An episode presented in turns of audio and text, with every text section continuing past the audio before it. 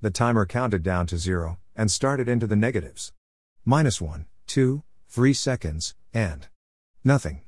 Van thought perhaps he'd better inform Hina, but that would mean saying things aloud, and dealing with the inevitable fallout from Graham, after which Chip would get in on the blame Van action. Better to figure out what was going on with the program while they lived out the last few minutes of their game fantasies and didn't stand behind him, staring over his shoulder. Holy shit, this is awesome, Graham said, plying the ship through a pod of dolphins. Chip squealed behind him, staring at the momentary wash of red in the ocean waves. Hina bulked over them both and pointed to the distance. More over there, she growled. Chip turned around and marched under deck, muttering. Maybe I won't have to say anything at all, Van pondered. He worried a bit about Hina, though.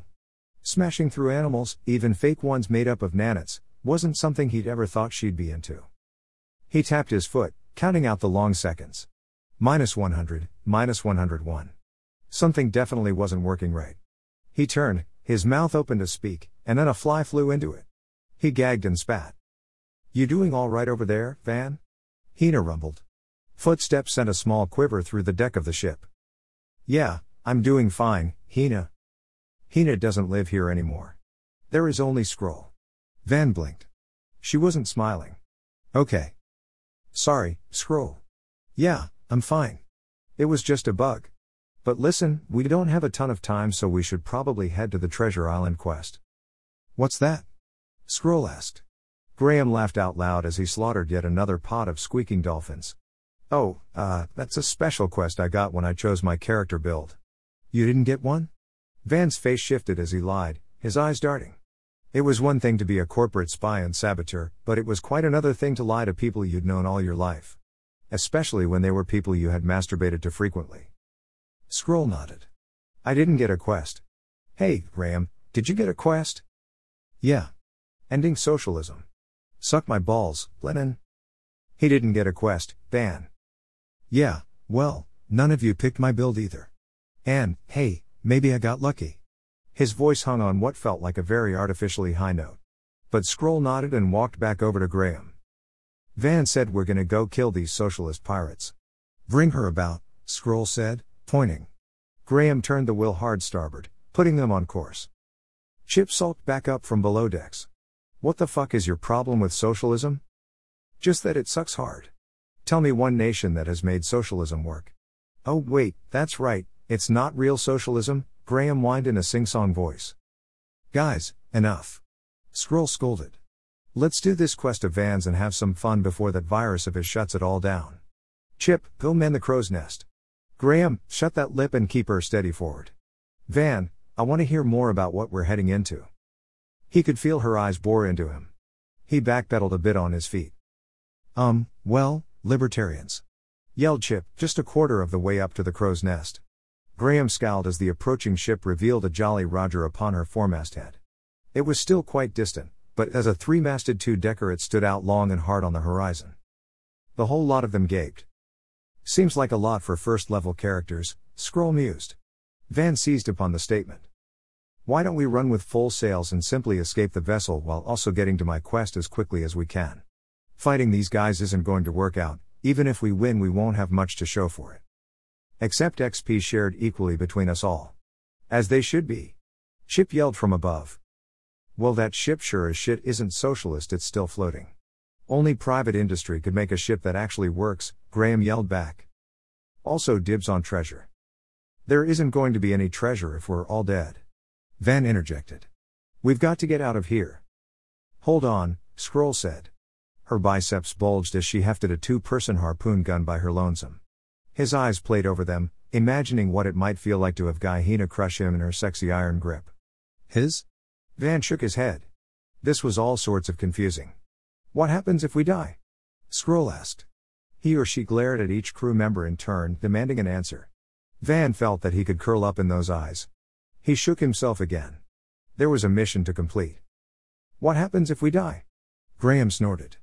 The government comes and takes 90% of all of your shit. That's what happens. That's fair, a voice sounded from above. Graham shook a fist.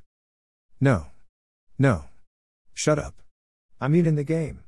They can't actually kill us. Van, you work here. What happens? Well, we get encased in nanite blocks and Van slapped his forehead.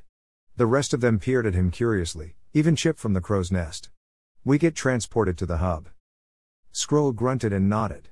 That'll be useful for when the timer cuts out. How much time do we have left, anyways? Van hesitated. If Hina, ah, Skrull, were to realize that he'd somehow jacked up the whole operation, there was no way he was going to visit her huge meaty thighs in Bonetown. Or his huge meaty thighs. How would that all even work? His mind began to slip away but was brought front and center by the sexy growling grunt of Scroll, her bristling nose hair inches from his face as they glistened in the midday sun. She pulled her pirate flag mask back over her nose. No time for daydreaming, Van. How much time? Thirty minutes, he lied. Enough time to kick some pirate ass, dig up a buried treasure, and maybe even swing by Pirate Cove for a yo ho ho and a bottle of rum. Good. Alright, everybody, change of plans. We're not gonna run from these sons of bitches. We're gonna board them, level up, and plunder their tight booties. Yar. Chip sounded from above. To arms. Graham yelled in agreement, swinging the wheel to port and gunning the ship straight for the enemy warship. Van, start hitting them with the bow chaser, Skrull commanded. He dutifully took his station behind it, letting us hunt do the talking. A1 and A2.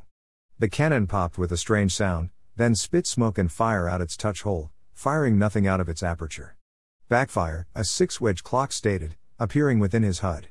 He sighed, selecting his engineering skill and kneeling down to clear and clean the dam barrel, inspecting it for cracks and fissures as he did so. His HUD rolled, a 7 and a 1 popping into view. Success. Two wedges of the clock filled in, but to his dismay he realized that the touch hole was thoroughly fouled and would need a hard scraping before he could restore it to function. Meanwhile, the crew yelled about him and the enemy two decker was closing the distance. It swung itself into a rounded corner, turning a broadside bristling with men and cannons to face them. Fire in the hole. The pirate master gunner yelled from afar. Flames belched and blasted, a cloud of black metal balls hanging in the air before dropping into the sea. Pow! Black powder spread in a cloud out from the crow's nest. The pirate master gunner screamed. Power to the people. Chip exulted. What about gun control, you hypocrite? Graham yelled back, swiveling his will to try to keep out of a full broadside. Just for the mentally ill. Chip fired back. That includes you. Buddy. Liberalism is a disease. Van stood up.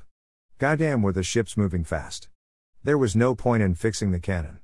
Especially since he planned on dying and getting back to the hub, and fixing his part of the mission, with none of them being any the wiser. Another broadside fired, but the enemy ship sported a command and confusion 4 slice clock debuff from the loss of one of their officers, and their shots were chaotic, lacking coordination. All of the cannonballs sailed too far overhead, splashing into the ocean behind them. Remming speed. Skrull screamed. The ship slapped into its larger enemy and the program automatically snarled their rigging, engaging melee between the crews. A pirate jumped down to the deck, snarling at Van, while the others engaged with their own enemy targets. Acting on instinct, he drew his cutlass and drove the point forward, scoring two fives in his heads up display and driving his blade into the wood of the deck. Yar! The pirate laughed, kicking his sword out of his hands. You be a dead man walking. Bait for the sea, matey. Van scowled, then charged and jumped on the pirate's blade. Yar? The confused pirate asked as Van refused to spend stress points and allowed himself, nay, forced himself to be stabbed through the guts. Like what you read? Check out Glitch World on Amazon. Or subscribe to us on Patreon and get access to our ebooks as they come available.